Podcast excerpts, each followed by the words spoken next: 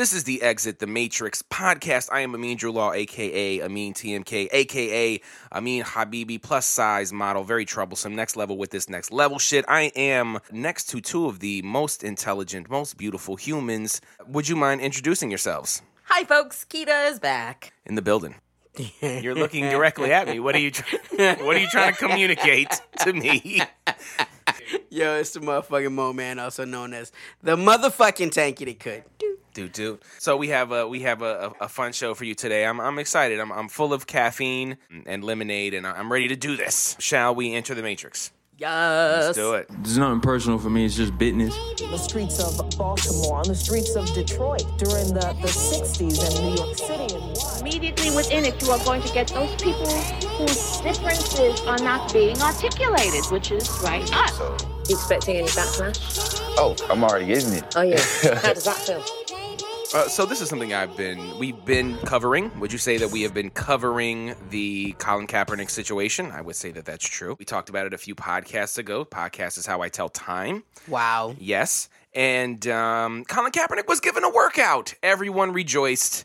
Everyone clapped. And uh, social media was a buzz with Cap's return, at least into the news cycle of sports and uh, so on and so forth. And then it came out that he was going to not participate in the NFL's workout, but he was going to do his own workout. And uh, he received a lot of backlash from that. Some information that Sports Illustrated got, they were able to obtain the contract that the NFL wanted Colin to sign. In that contract, there was all kinds of landmines. There was a clause that stated if he participated in this workout, no media was to be allowed. It had very particular uh, language about his ability to sue the NFL for any sort of blacklisting and you know a very non-standard contract.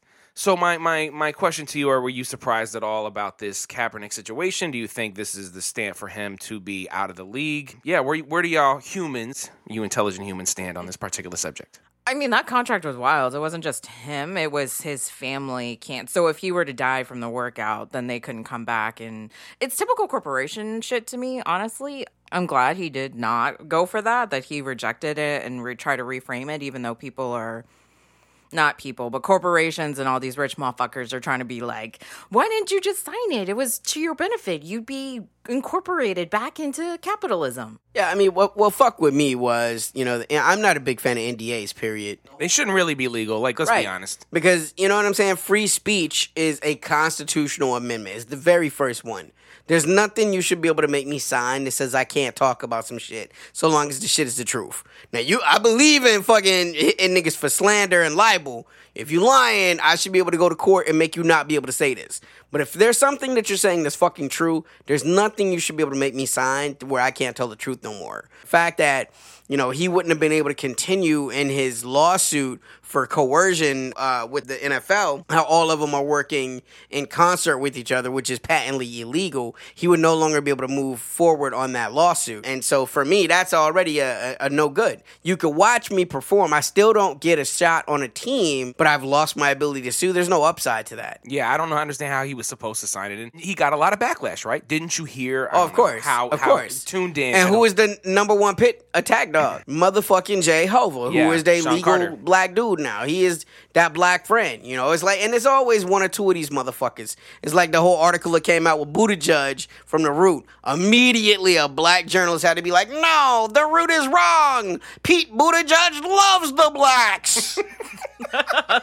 Just like that. Yeah, now, but but yeah, you're right. Hove came out and he was talking about uh, how he believed he turned this entire workout into a publicity stunt. Which wasn't it just a publicity stunt from their end? Yeah, I was gonna say a publicity. I mean, he's using it in a derogatory way, but I don't see a publicity stunt in a bad way, particularly in Ka- Kaepernick's case, because if he didn't put this shit on blast, he's putting his health and life at risk trying to do a workout, knowing none of these motherfuckers are gonna hire him. That's not worth it. So, publicity stunts in favor of the little people, in favor of independence and shining a light on corporations doing fuck shit, yes, do that. Yeah, I mean, and there's gonna be so many poison pills in there off the top, but it's things whereas like if you take this, it's automatically they're they're giving you an offer that they know that you have to refuse. Be things like he won't be able to kneel anymore. Any team where he signs, he definitely will have to stand for the fucking pledge. You know, and it's like, well, bro, this is literally why I sat out. Like, so if you're saying the only way I could be in is if I do this thing, again,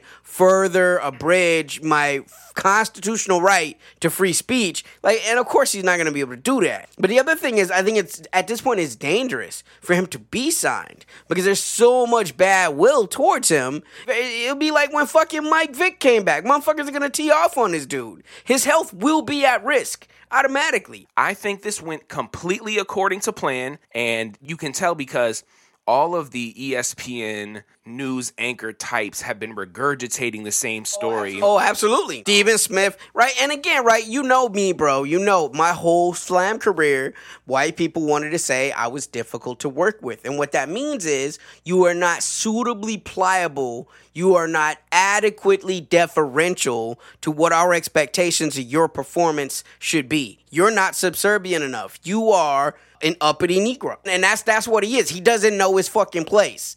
And that's that's how they're gonna come at this shit. You know that you can't say this. So you go and get Stephen fucking Smith to go out and say this shit. They just hand him a, a briefing, and it's like, this is what it is. Like, that's whole, his whole situation, right? Like, that's what he does. Yeah, pretty much. Yeah. Speaking of selling out and, and artists and, and so on and so forth trying to find their way in uh, this ridiculous matrix that we're into, Noname is in the news. Uh, Mo Man, do you have a story on the very inc- incredibly talented, proficient rhyme spitter, bar giver, Chicago's own Noname? Yeah, so what what I love about this, you know what I'm saying, was an XXL article that came out this week, and essentially is like Noname says she won't. Everybody's saying she's gonna retire. That's not what she's saying. She's saying she won't keep performing for predominantly white crowds, and that, that's one of those weird things when you're like one of the uh, the lyrical black people.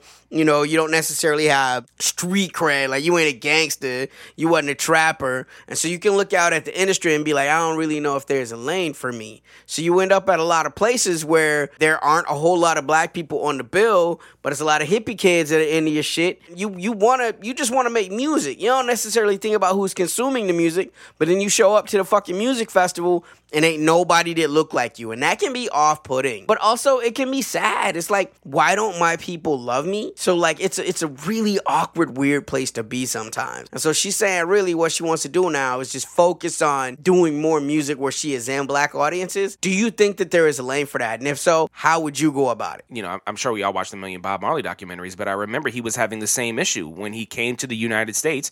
He was performing for predominantly white audiences. So what he decided to do was go on tour. I think it was with Earth, Wind, and Fire. It might have been somebody else, but he went on tour with them, and like, and and he opened up. I think he really appreciated and found that lane, you know, something necessary for him. And I think that when it comes to Noname, I think that she could maybe do something similar with someone like a Megan Thee Stallion, or or any, you know, I'm saying any artist where where those there can be multiple acts and multiple performances. But I I do get it, man. It is difficult if you want to be your own headliner and you're just going around from one city to one city to one city. You know, it can, it can be difficult, and and it's not always easy to open up for for bigger acts.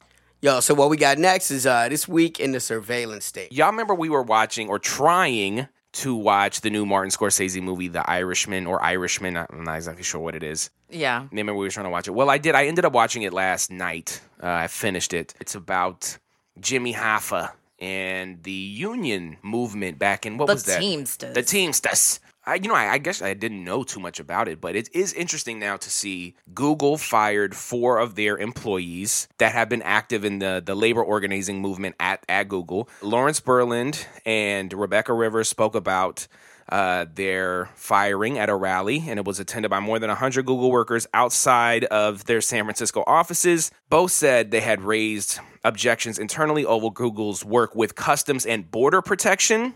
That's definitely a red flag.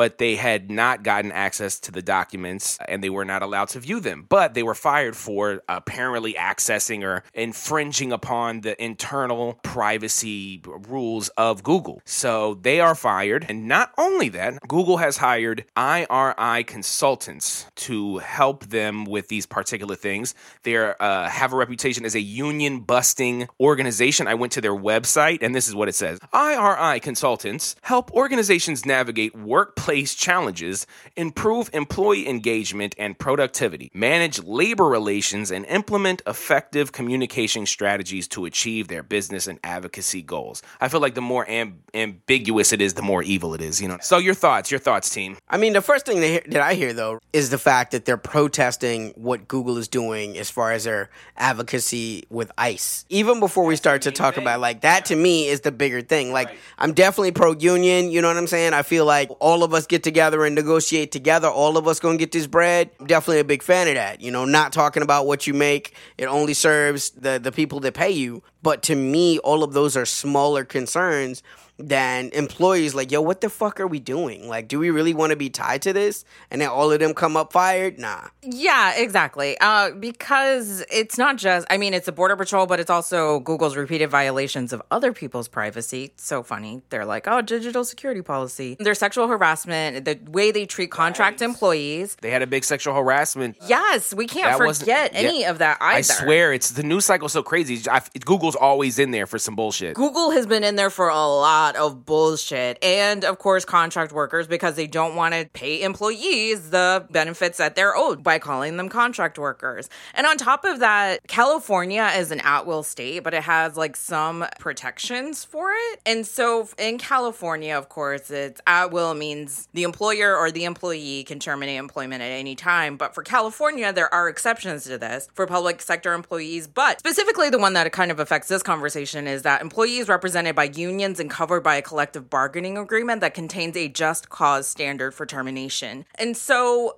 Google is really trying to head this off at the pass because all of these workers have rights that are being violated. And so I always question any corporation that says, well, you know, they came up with a reason saying, because they can't fire these people saying, oh, yeah, they tried to unionize, we fired them, because that would be a violation. But saying, oh, yeah, they breached our data security policies, which technically this should fall under whistleblower policies too, because Google's doing fuck shit these employers, these employees are saying, "No, we can't take this anymore." if I have all these protections as an employee that that's a full time employee that works 40 hours a week, that has all these different benefits, it's like, okay, how can we maneuver around and avoid that? Well, I guess we can't necessarily change the law for full time employees. They just, all right, well, we'll just make them contractors. It's just like how they get over on, you know, working class human beings, man. And it's like another reason why, like, the healthcare conversation is just so ridiculous that we even have to have a conversation about universal healthcare and like that being a part of like what humans in the United States are like have access to, you know? Oh, totally.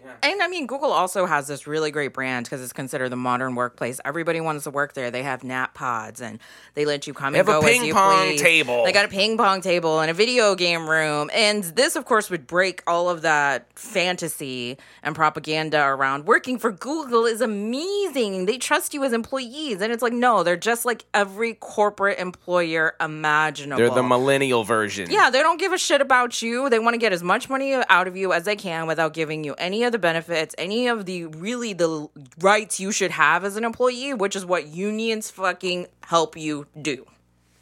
Um, shall we move on? Shall we? Grown man boss is something you gotta deal with. So all of that collaborated, fabricated, it ain't gonna equal up to this real shit. You know how I feel about voting. If How do you feel about it? I voting? don't. I feel like it's bullshit. I feel like it's not useful, and I feel like there's gonna be another situation that pops up when it becomes like you know whenever the democratic nominee is actually selected and they're actually having those debates and you're gonna have conversations with your democrat friends and they're gonna tell you that this election is so important that you have to vote for the democratic candidate I mean, they, they've tried this. They've tried this strategy. they do it every year This has been the, the go to Democratic strategy really since 2000 with George Bush. You know, like if you don't, you know, it's like they kind of slid him through the first time, like, oh, he's a fucking idiot. And then in 2004, it's like, you have to vote against George Bush. He's the scariest guy. Uh, so then in 2008, when they didn't have that, again, the Democrats are able to run on this fucking, well, don't you want something that's different?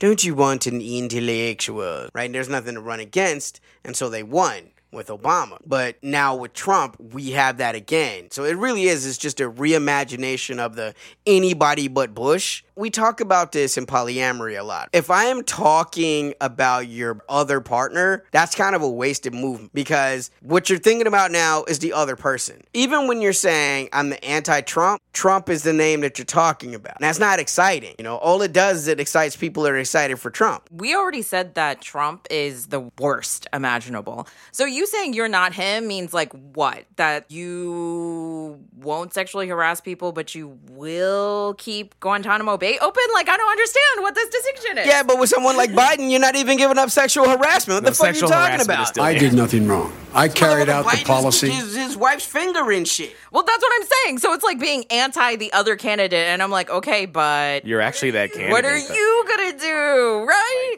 Y'all, all y'all white dudes look the same from over here, bro. You literally don't have to have a platform.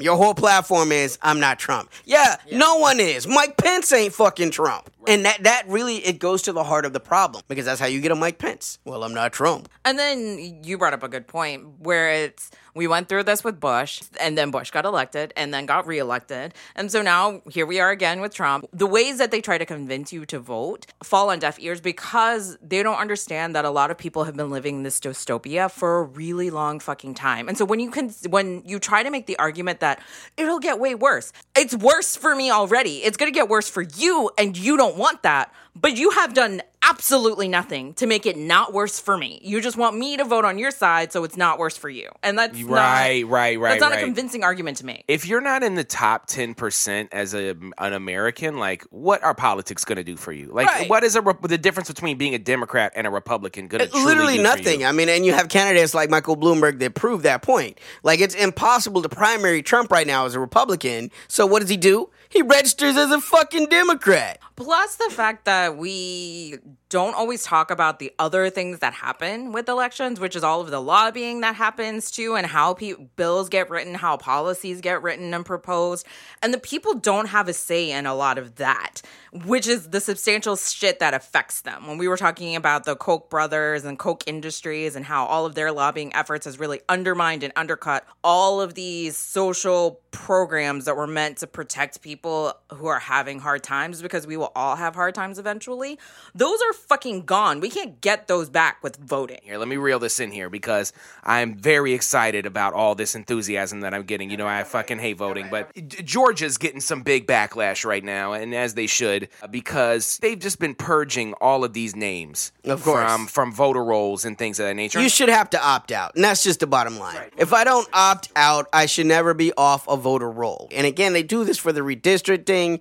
I- I'm not going to say that voting has no power. It is a demonstration of soft power. But there are better ways to utilize that power. You can make it known. You can make it utilized. I mean, you can't talk about voting for me and then not bring up the Stalin quote He who votes determines nothing, but he who counts the votes determines everything. Or even the fact that the voter purges, coincidentally, not sarcasm, increased when the Supreme Court decided that the Voting Rights Act should be eliminated. That, hey, we had reached equality, everybody's equal, everybody gets a say, so we don't need this Voting Rights Act. And then the moment people can take away your rights, which we didn't get to vote on that, right? right. You can't vote to keep your own rights. you can't That's- vote to keep your own fucking rights. I'm going to hear this narrative of if you don't vote, you don't have the right to say anything. And I want to break that down a little bit. And I have a couple points here that I wanted to discuss. And the first thing is how is it possible? How is it okay that physically voting in person can only happen on one day that's not a national holiday where you have to go to a very specific polling place to cast your vote. Man, sometimes voting can be simple. You hop on in there, there's no big lines, and you hop out. But sometimes it is an hour wait.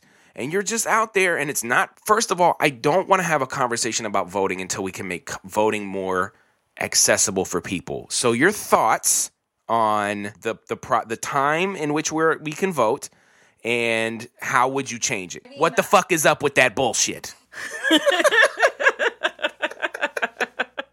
You have so many feelings, and I love You them. know I hate voting, and I mean, yeah, because I, think there's a lot of problems surrounding it, and then nobody wants to kind of dig in and say these are the issues with voting because folks feel helpless. And so I can understand why people say, well, we need to vote because from their perspective, it kind of feels like th- that's the one thing that they can do and they feel empowered and they want to believe they have agency. Because if you give in to hopelessness, then you fall into depressive spiral you just lay on the bed and you're like what's the point of living anymore and that's difficult for people to kind of live in conjunction with that so you're saying that voting is a coping mechanism. I feel that way for a lot of people. Some people absolutely believe in the system. Some people, it's a coping mechanism because feeling helpless is a really difficult emotion for humans to maintain. That's facts. Helplessness will just lead us to like stop living. And that's not something that the brain and the body want to do, right? And that's, of course, something that our loved ones don't want us to do. They want us to continue living. But at the same time, what you said is voting is notoriously difficult in the United States. And as income inequality begins to widen even more broadly, that has become a literal impossibility, particularly since, you know, it happened in this time of year when customer service and retail workers have to gear up for holiday season. They're not allowed to take time off. They're not allowed to take time off, even if it were like something like March or April, where it kind of feels like it, there's no major holidays around that time, at least in Christian United States. Of course, for Jewish, we got Passover. Ramadan ain't no telling. It's Right. liable to be any time of the year, so that's not for me. But I hear Uh, y'all. yeah, yeah, moon holidays, man. Uh, you're like that shit moves, but we don't make it easy. And we don't. We say, "Hey, there's this day." I kind of feel like it's a Kaepernick situation again, where it's like, "Yeah, you can have a workout. Yeah, you can have an election day. You can have an election if you want. if you want. Like, why aren't you going? Why didn't you drop your three kids off with your grandma? Oh, she wants to vote too. I mean, why didn't you just tell your job you wanted to vote? Oh, they said they would fire you. Wha- Like, but we gave you a day.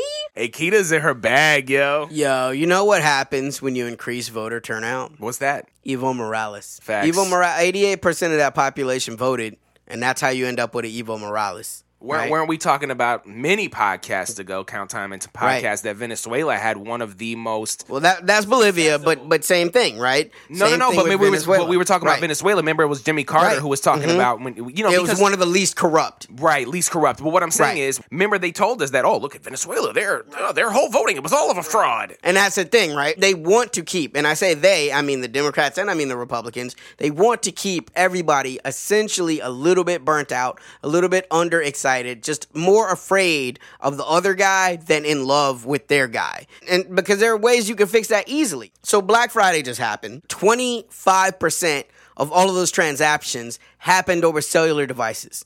Now, if you can make a transaction over a cellular device, you've already made a biometric link that's authenticated who you are. It's certified to the point where as a bank believes in it. If you can buy commerce from your phone, you can biometrically certify who the fuck you are and vote with your phone. The Democrats and Republicans, nobody wants to see that happen. Oh, facts. I was gonna say taxes. We already do all of our tax. Like, at least I do my taxes online. And they say here's the way that you can verify your identity. You don't have to go into person. You don't necessarily have to sign a physical document. So we know it's possible.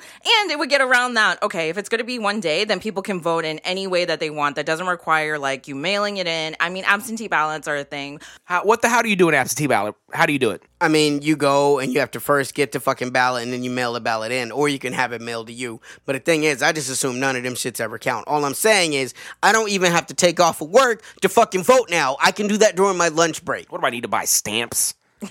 to go absentee ballot. What am I in Alaska? Like, what are you I know, talking? but that's no way. The, the excuse that they say, well, you don't have an excuse not to vote because you can do it absentee. And I'm like, yeah, but that's still like a lot of fucking work. Whereas, yeah, the phone situation, the fact that we can do it online, that if we really, really honestly believe in voting and that everybody should get a say, then it should be a national holiday and no one should be able to deny anybody in the United States the right to vote. Felons should be allowed to vote. Oh, so you brought up another point that I wanted to talk about. I think that we're looking at what about three? We're we're encroaching upon three million incarcerated persons in the United States. Yeah, and increasing. And that number, that number is only people that are currently incarcerated right now. There are so many people that exist in some sort of parole situation that are at halfway houses that are on ankle monitors. These, this is not no freedom either. You know what I'm saying? So are, are they even going to be able to step out in their house and, and vote on that day? I don't even know if you're allowed to do this. So what I'm saying is we're having 3 million people that are incarcerated plus the extension outside. Uh, so you're talking about millions and millions of people that can't vote. And that's never a conversation. Oh, oh, people No. are in jail, can't vote. M- many people who have experienced felonies. I know in Florida, there's a situation going on when you, you have to pay like all this rest. You have to pay restitution, you have to pay taxes, you have to do all these things to get to be a registered voter. Yeah, yeah. You have to go through the expungement process, or I mean, in some cases, you have to do a governor's pardon, and none of that shit's guaranteed. Or petition. You have or to petition. petition yeah, you're essentially begging somebody to say, "Hey, you know what? I've atoned for what I did. Please let me be a member of society." Like, But we always know that in order, like much of the United States, this is built on racism, White supremacy, yes. and white supremacy. Talk to the people. Incarceration is just another form of enslaving black people and people, communities of color right now. It's still majority black people, but definitely other communities of color have now been welcomed into the prison industrial complex in order to Welcomed do in. free. Come on in. yeah. Bring your whole family over. Yeah, We got something for everybody. So free labor and denying you the right to vote unless you go through a bunch of hoops, which a lot of these folks aren't going to do or are going to have access to because of course they've taken libraries out of prisons too, so they don't even know what their rights are mm. regarding that. Yeah, I mean, and all of this shit is straight out of Reconstruction, right? When we're talking about Jim Crow, we're talking about poll taxes, we're talking about literacy tests, all of those kind of things that serve to disenfranchise. Because Democrat, Republican, it doesn't fucking matter. They don't want an empowered populace. They don't want people that are on fire for candidates. They want people that just don't want the other guy because then when you start to fall in love with candidates like they have to have policy positions and shit they have to promise things it's like well what do you believe in i believe that i'm not trump okay i can see that but what do you believe in well i'm not trump Look, I'm uh, y'all are on fire right now. I just want to tell you right now, y'all are both on fire right now. You are too, friend. I, my goodness, just a reflection of your light. Uh, got that from my good homie Lo May. But I wanted to talk about another thing: the Electoral College. What the fuck is up with that? What is that bullshit? Because I, as I remember last year or last election, not that I'm here for crooked Hillary, but I mean, she did win the the, the popular vote. that was a fail-safe well do you want a small subset of the population to control the election? Bitch that's what the electoral college is. I don't give a Right. fuck that the person in wyoming is mad that there are 17 million people that live in california because no one made you live in wyoming. You could have lived in la you could have lived in San Diego. You could have had access to that. But we all know there are certain places where certain people in this country still can't comfortably go because mm. at best you might get a cross burned in your fucking yard Facts. in 2019 America. Facts. There are counties where if you're a person of color or you're queer or you're Islamic, you will never feel safe to buy houses in these places. Places like Wyoming, places like the Dakotas, places like Alabama, places like the middle of Pennsylvania. Nebraska. You know, Nebraska. Yeah. All- You're all talking that about one- very dangerous. Right, you're talking about all the states that don't listen to this podcast. Right, right, You right. know what I'm saying? Ah, well, fuck them. They can't be offended. Right now, Right. yeah, they can't be offended and fuck them. You know what I'm saying? But you're right. If if Wyoming and Nebraska and South Dakota and Idaho all have these two senators, you know what I'm saying? Then you're going to be leaning towards that. And the, what what are those mid America places? They're high intensity right wing people. That's why Kanye moved there. He moved to Wyoming. He moved to the most Republican state he could go to. Anyway, I digress. Yeah, yeah, and many electoral colleges aren't mandated to to go with the popular vote of their state, and so Trump getting elected proved too, because a lot of the electoral voters were, oh, I'm going to do the right thing, you know, and and not, and then they fell right in line because they're the people who have been appointed by the powers that be. Sadly, that's where the Chilean protest is too, where they're like, hey, we're gonna bring together these people, the small subset of people that don't represent you, in order to maybe decide if we're gonna rewrite the Constitution, kind of, sorta. Because what you end up with every other time is you're making an argument why 20% of the population be, should, should be treated like 50%. And, and that's what you end up with with the Electoral College. And there are states that have done that specifically to make sure that they keep control. We talked about this a little bit ago. Mississippi is that way. You can't become the governor in Mississippi by winning the popular vote because there was so many black people that lived there. They didn't want to have to worry about all the black people getting together and voting in the black people. You have to win a majority of counties in Mississippi, and they essentially Wow. do the fucking now Wow. again, bruh. There's definitely counties in Mississippi I ain't moving to, young. Straight facts. And because I think part of the argument that people try to spew at you of why they want to keep the Electoral College is also disingenuous in that do we really want everybody to vote? Not everybody's educated. And I'm like, that's something we should fix. Like, we how do we ever say that voting's important if we, then we call most of the people stupid for not being educated enough about their candidates, much less the way the political system works, much less how like voting works? That like education should be something that we should do. And now they're also arguing, oh, our education system has failed people, so we shouldn't give them the right to vote. And I'm like, this is so backwards. How did you make this make sense? Also, who the fuck are you to know what somebody's relative intelligence is as it relates to a candidate? That's the same people that be here like local politics matter, and you gotta be on that local politics. That's the same asshat motherfuckers that be doing that same shit. At the same time, they're calling you an idiot. Yeah. So what, what? Okay. So this is the last thing. I, you know, I'm just trying to hammer home. Next time you have a conversation about voting, you need to be bringing all these things up. People who are listening. You know what I'm bringing up voting, but I know where you're gonna go, man. If we talk about voting, we gotta talk about polls. You know why? Because I remember last time I had mentioned polls, and it was like, I'm telling you, man, you had just gotten hit with some like Polls are ridiculous. Nah, because yeah, like a smelling salt. It was like you were laying on the ground, you'd been knocked out by the safety, and you were like, oh, you were completely out. And then they had that smelling salt, and you pop right back up as soon as we started talking about polls. And I thought how ridiculous polls were before that, but when you were on it, man, I just wanted you, if you wouldn't mind, uh, elaborating on why polls are some straight up about bullshit. polls is once again just like we should be able to vote from our fucking cell phones we should be polled on our cell phones. This is where people are. But instead the way that polling mechanisms work is they're only calling certain people after a certain time of day between i believe like 5 and 8 and they're calling them on people that have landlines and answer who the fuck in this day and age got a landline, yo? So- Boomers. right, boomers. So when you're getting like 40% of people are in a Biden, yeah, 40% of motherfuckers is eating Metamucil and wearing diapers and shit, yeah. I usually fax my poll numbers in. you know I mean? Nah, carrier pigeon is the way to go. It's classic. so many people are such bandwagon fans that like I feel that way about political candidates. It's like Pete Buttigieg just popped out of nowhere, and I was like, "Oh yeah, yeah, I like Pete Buttigieg. He's a real good guy." And it's like, how did you figure that out? How did you come to that? Oh, you just saw that he was up on some polls, and you were like, "Well, maybe everyone else is right about this particular thing." I, I feel like it's just used as straight up propaganda, right? To like move whatever particular candidate is in the front runner for them to win. So polls are just bigger So polls are bullshit, right? I don't know No, what they're polls totally are. no, they're totally bullshit. Particularly when you ask people certain questions and the way that the questions are phrased, you can hone in on faults in the way the human brain functions. Right. It's like asking, and I mean, because that's kind of what they do, right? When they ask for a poll, something salacious has happened, and everybody's hearing all of this bombardment of the big news stations that are owned by, you know, monopolies essentially.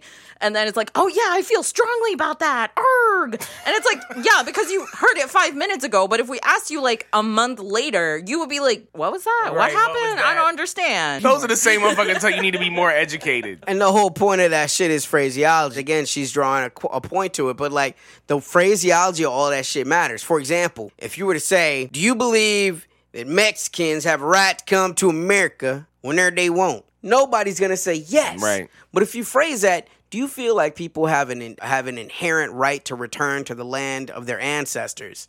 Now we're on the other side. You can get a 100%. It's like, all right, we'll bet. This is the land of the ancestors of the fucking Mexicans. So they have the right to return to California. No, 100% though. I don't know what 100% ain't happening to nobody. Uh, yeah, and then of course it's supposed to be representative, but as we must always ask, representative of whom? no, I mean all great points. Once again, y'all are in y'all bag, man. I'm I'm I'm just overwhelmed by by the amount of wisdom and, and knowledge that I'm getting from y'all. I have one last question, man, because you know I, I watch I watch a lot of YouTube, whatever, so on and so forth, YouTube videos of people, and they're always like, get out there and call your congressman. And if you care about something, you should call your congressman. And I didn't know because I really don't have any idea about like what that looks You're a like. fucking DC kid. The fuck you know about a congressman? Right, that's what I'm saying. Who am I gonna call? you may as well call fucking Ghostbusters, nigga. What's up with that? What's up with that call your congressman bullshit that I always hear? Like, what is is it viable? There was a time when it mattered, right? When that was the constituency. Now, look, you can irritate the piss out of them, is what you can do. But more than a call in, you do better to show up. Like, if you can actually go to their office with 3,000 motherfuckers, Okay. like that, yeah, I mean, that's the way to do it because they have congressional offices in their district. If you out there, 3,000 motherfuckers picketing, that's going to matter way more than 3,000 motherfuckers called and left an opinion. So, it, like anything, calling did work. It was a great form of protest, uh, but Congress folks have gotten around that now. So they definitely are blocking, or they're just ha- not answering their phones. They're not passing on those messages. I'm not saying that it still can't be a great act of protest. The shit is not efficient though, right? Like, no one should be caping for some fucking call your No, congressman. no, no. No. There are better things you can do with that kind of energy. For example, you can organize those people getting together and rallying for a random third party of your fucking choice. Instead of 3,000 motherfuckers calling in and harassing your congressman, 3,000 people are now canvassing for the fucking Green Party or the Socialist Party or the fucking Libertarian or whatever the fuck you fuck with. 3,000 people handing out flyers. That's gonna make way more change than 3,000 people calling your congressman. Yeah, I mean, not calling for change, but definitely calling to be like, you're an irritation. Yes, let's go back to fisticuffs since that's apparently still in our law books.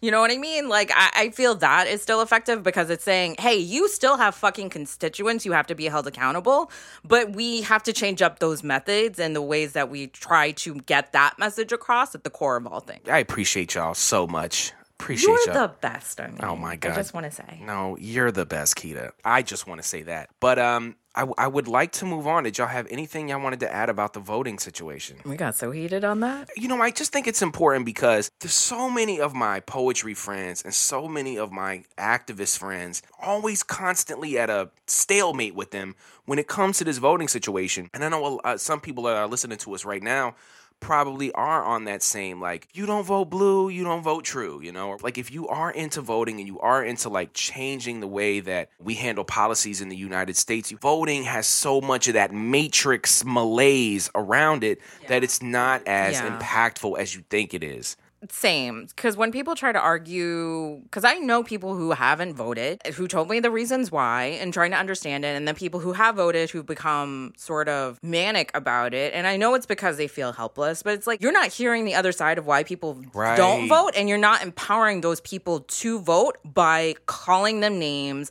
by further ostracizing them and saying that they don't have a voice. They already feel they don't have a voice, which is why they aren't voting. And you are further disenfranchising that individual or really that group of individuals, really this community, and you become part of the problem. and think about your space within the hierarchy of society you know if you're a person that's a homeowner or you're a person that you know what i'm saying has a, a, a good financial situation or you're a white person or a straight person or a cis person and all, all these different things are privileges that that you are given and you have more stake in that democrat and republic small 10% change a lot of people doesn't matter if it's democrat or Republican, they are constantly going to be living under oppressive ideologies and oppressive institutions. Sure. I mean, I, the only thing I would say, right, as the one person is actually super pro voting, is I'm a big fan of power, period. And voting is still a demonstration and a utilization of soft power. It is a tool. It's not the perfect tool, but it's a tool. It's it's a tool for a certain thing. Plus, again, is the only way you can ever be on juries is making sure that you're registered to vote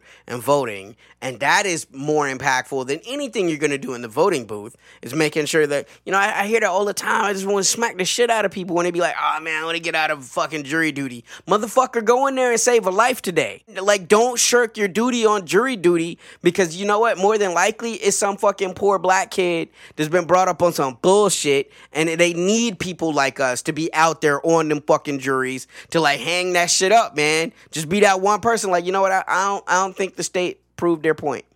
I, I'm not convinced that he did it. there are things that you can vote for that are like what did they call them um Ranked choice voting, we can vote on that. right, right, right. But but things that are like um, God, I'm having a brain fart right now. But you know, essentially like um, You're talking about when they have those, uh, ordinances. well, yeah, there you go. Yeah, Like, you do you want to vote for a pot legalization or a decriminalization? Yes, right. Those kind of riders. I feel like Or those a things, living wage. Right. I feel like those things are impactful, and I would love to see a quote unquote democracy where I got to vote on more policy and I didn't get to vote on necessarily people who would choose my policy because I think most people, on the contrary to what all these other people are telling you, they're, they're too stupid to understand. I think most people can understand a lot of these like political hot topics or, or, or hot takes, you know what I'm saying? And we can vote on those as people. I don't need my representative to vote on absolutely everything I ever, you know what I'm saying? I don't need it. I agree. I can vote myself. Anyway, uh, I digress. I No, hope- not at all. You were super on point. Yo, man, you ready to shift? Let's paradigm shift on the end. Let's do it.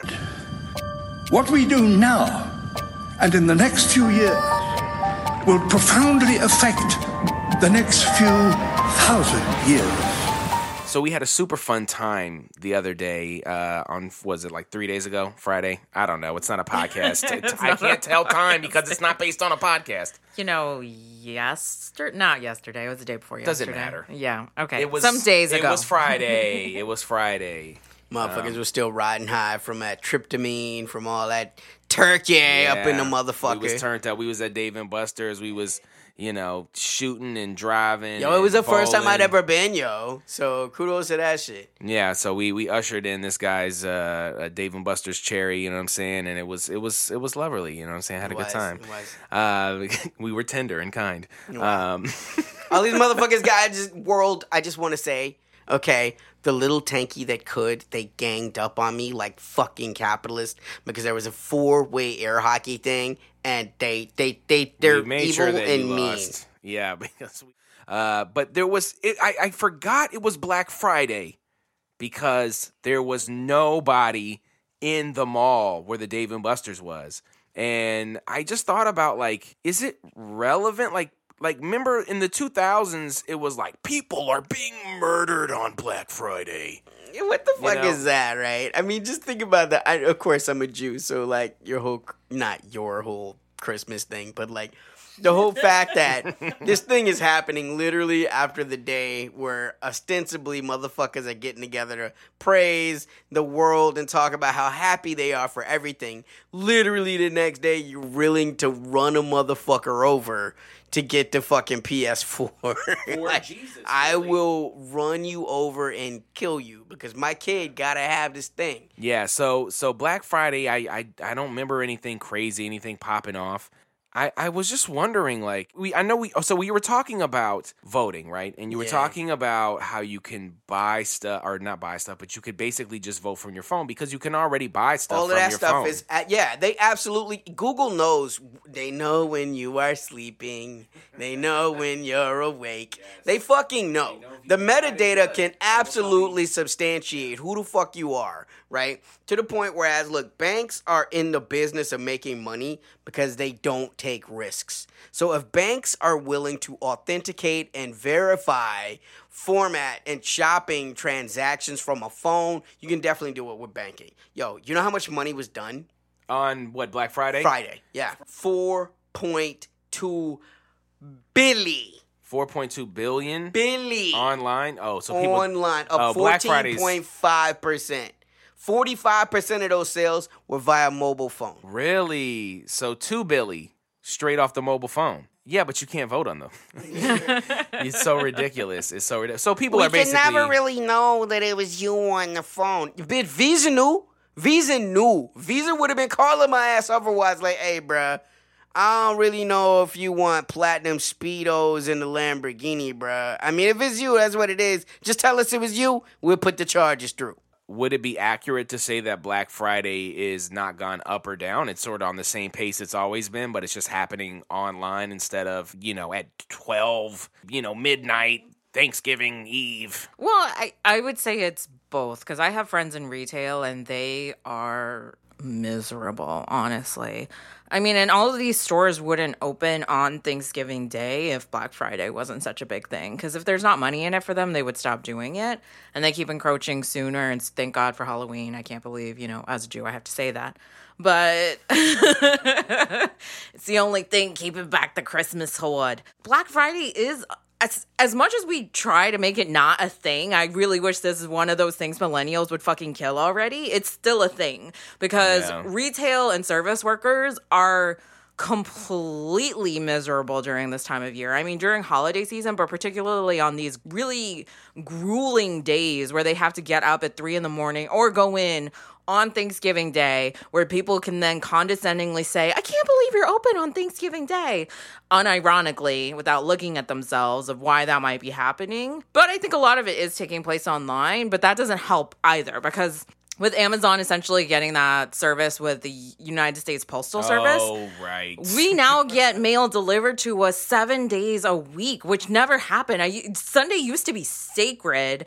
Um, not for me, because whatever. yeah, but you had everyone had a day they could just. Everybody had off. a day, and USPS especially had a really strong workforce where they didn't have to work on Sundays, and now they're working on Sundays where shipping is constant. And so, even online, we have to see that there's people behind making sure that all of this works. They're still getting punished on kind of this day. In- Instead of behind the register, they're just in a warehouse now, like essentially, right? Yeah, absolutely. They're in the warehouse trying to pick as many packages as they can because the surveillance state is literally watching them with all of these biometrics, these cameras to sort Jeff of. Bezos had a bracelet on him or something. It was like, oh, if you were idle or you weren't working fast enough, it would shock you. It was a freaking shock bracelet. Pretty much in these awful conditions, trying to make sure that people get their two day shipping. Yeah, I mean, what was that thing, right? Where they talk about at the Amazon warehouse how motherfuckers are literally running around in adult diapers. Don't have time to go to the bathroom. I mean, modern shock callers. I mean, you're back to the land of overseers, Right. man. Do I have permission to switch it up or any more thoughts? I do want to say this. Uh, I want to give praise to all of the cats that's out there striking right now. Hold out because you know what? The world's most expensive man, the, the world's on paper wealthiest man, he can fucking afford it. Y'all hold out. You know what I'm saying? Exit the Matrix, we with y'all. All of y'all trying to get that, get that, man. Uh, cosign, big cosign. Just speaking of holidays, and of course, Black Friday happens or happened. I don't know what it happens for now, but December holiday, Hanukkah was like a big thing for America, like to to add on to like the Christmas thing. I know you guys always talk about how like Hanukkah is not like this huge holiday. Do you want any comment? Y'all are just like looking at each other. I'm so sorry. I didn't. Here's the thing, man. Here's the thing. I just want to inform our listeners. when you talk about when you talk about like Jewish shit, right? You got to look at the I think the historical context of everything. This was one of the first examples of very zealous Jews trying to kick foreigners out of the land, and they're trying to create that let's take back Israel for the Israelite. And so what you ended up with was a group of people called the Maccabees. And the Maccabees, fuck what you heard. The Maccabees were the Jewish Taliban. I mean, they were incredibly conservative. And yeah, they were rebelling against the Macedonians. For a time, they were able to restore power to the Jewish people, but they ran it in such a repressive way that it's very hard to celebrate the holiday. Like, of course, I could celebrate Jews taking back Israel for, for Israelites, you know what I'm saying? But at the same time, it's fucked up when you think about what the Maccabees stood for. They're the literal opposite of progress. And so, like, for me, it was already a weird holiday. One, it's not a high holy day, so it's not held in the same weight as, like, the Day of Atonement or Jewish New Year or Passover. It's not held in the same weight as the Sabbath. It's, it's in a different class of holiday. And then on top of that, in America specifically, at least as I saw in the Jewish communities I was always in, it was Jewish Christmas. It's like we're gonna do Christmas, but we're gonna do it bigger because we got it for days and days and days and days. And so, like, if I'm not celebrating Christmas, I'm not gonna celebrate fucking Hanukkah under those particular fucking conditions. I appreciate the explanation. I hope our audience learned a little something. I know I did. I want to say, like, a lot of these holidays that we end up celebrating, like, of course, Ramadan is a very particular holiday for me. And uh, Eid al Fitr and Eid al Adha. Like those are important in is- Islam, and those are never going to change. But these American holidays, the the holidays that have been Americanized, you know, I'm thinking about like Valentine's Day and Fourth of July Oh my God, St. Patty's Day now. St. Pat right, St. Patrick's Day. Like it's just whatever excuse I guess people have to like put on a sale or go out drinking. I don't know what people do. I'm in a, in a podcast booth basically, but you know, I I know that like I'm not the only one that is sort of pulling away from like these American holidays, even in the way like you know I used to even eat turkey and stuffing and go around a table and say what I was thankful for like maybe three or four years ago. But now I, I, I really, you know, this is the first year where I really decided, like, I'm not going to make anything that even resembles Thanksgiving food, you know? I made lasagna and falafel. Like, that was my two contributions to Thanksgiving. And I, like, really am trying to move away from it. And I feel like we were all kind of just trying to move away from this, like, American holiday bullshit system. Did you ever fall into that, like, oh, it's 4th of July, America? Like, was that never a part of y'all narrative? For me, I mean, my stepdad was in the military, so of course Fourth of July was a thing for as a family outing, but not for me personally. No, because okay. I, I mean, growing up, You were so woke back then. No, like, no, no, no. It's just it's it. I mean, yeah, I was so woke back then. I would say it's really the product of the fact that my mother was an immigrant and I had to see the way people treated her as an immigrant, even though she had become a U.S. citizen. People did not see her as a U.S. citizen, and so it was kind of like, well, what does what do these holidays mean when you have a parent who came to the United States from another country and you have to see, granted, a person of color. I don't think this always happens to people who come from France. But seeing my Korean mother having to come here, trying to navigate the language, trying to navigate like this whole world, and seeing that she did not get treated in the same ways, and to see the ways that she was kind of being forced to assimilate into the United States to prove she was a citizen, just gives me a very different perspective on American holidays. Did you really just say a whole new world, but you didn't sing the shit?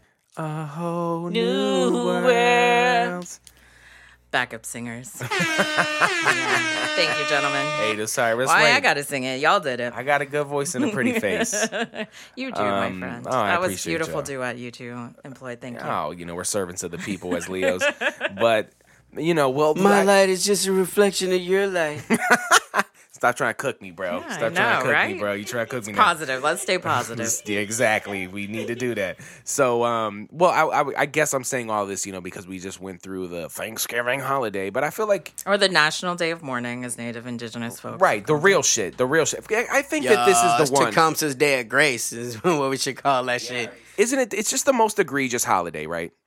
Like, I mean, just thinking about like, I, it's so egregious. I mean, there's a lot of Columbus Day, President's Day. Right, but Columbus. I, no, no, no. I'm It's really tough, bro. But I hear what you're saying. I mean, I'm not- imagine, imagine, imagine, right?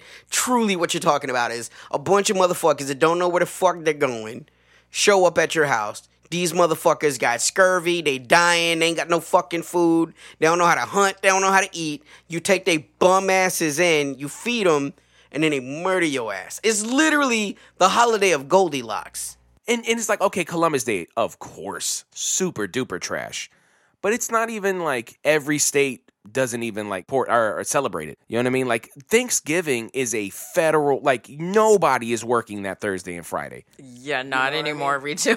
I mean, no government workers are working. Right. Oh yeah. Yeah, yeah, yeah. No, no, white collar shit. workers are working, but let's be honest. The retail and service workers are totally working Thursday. I stand corrected. But I feel like Friendsgiving, I feel like I hear more Friendsgiving than I do Thanksgiving at this point. I guess people have two of them. They have like a Friendsgiving and then a Thanksgiving, but you're with your family on Thanksgiving, there's a 100% chance there's going to be beef that day. There's going to be arguments. It's become like a sort of in joke, but it's not funny. Right, right. Because you talk about politics, you- everyone is super stressed out. Are people just kind of fed up? I'm, I know I was fed up with like family Thanksgivings and stuff like that. Like, is that why people are going to Friendsgivings? Like, why do y'all think it's been so just transformed over the last 10 years, especially because this is paradigm shift, you know? And I feel like when I was growing up, Thanksgiving was the shit. Like, that's all people talked about. And now I feel like there's so much more backlash as we, you know, get into the 2020s. Like, just, just thoughts. Yeah, so I mean, I think part of it is now that we have a more global platforms, we can communicate across regions and countries more and more folks ideally are listening to native indigenous voices and they don't celebrate this day. And I think part of it too is that like many things in the United States, people are trying to make it secular. So they're like, "Oh, it's not tied to the pilgrims or the Native Americans. It's, you know, it's just a time for me to hang out with my friends and appreciate them and be grateful for them." And it's like, "Okay, but we can't ignore the history behind it by trying to rename it and make it secular. Like, let's not forget the backbone of it. I mean, I, I you know I can't easily say that it's gotten smaller. It's still very important to me to meet with my friends and to feed each other and to celebrate each other. You know, even though we've reinvented it and made it a different thing, made it something for us, it's our thing. But I, I can tell you right now, my parents probably still do that dumb big. All of my family that still interacts on that level dumb big. All of them are showing up. They're dressed up in, in suits and their best. They're bringing all the kids and all the cousins. I mean, and maybe it's just a regional thing, you know? Both of my parents being from the South, living up in the Midwest all that time. In Chicago, black family, Thanksgiving, in, in, in a lot of ways, is bigger than Christmas. Because, shit, we could definitely, you know, it's like that one time when, when we were kicking it you know what I'm saying, with Ainsley Burroughs. And he's like, yo, what do you like better, the shoes or the sauce? And I'm like, nigga, the sauce. Because I can eat good every fucking day, but I can't always afford to stunt. That's the difference between Christmas and Thanksgiving. Everybody could get that. Tur- they giving out turkeys. Yep. We can have this one fucking meal where we really do the most, you know, and so I can guarantee for that. But like for me, I feel like so many people, especially Gen X and down, we have a different understanding of what family is, and made family is so big, it just becomes this thing where we all get together and celebrate each other. Oh, facts. Found family is definitely, I think, in, in both of our generations, because who wants to deal with the family bullshit? We definitely are telling ourselves. Not if they boomers.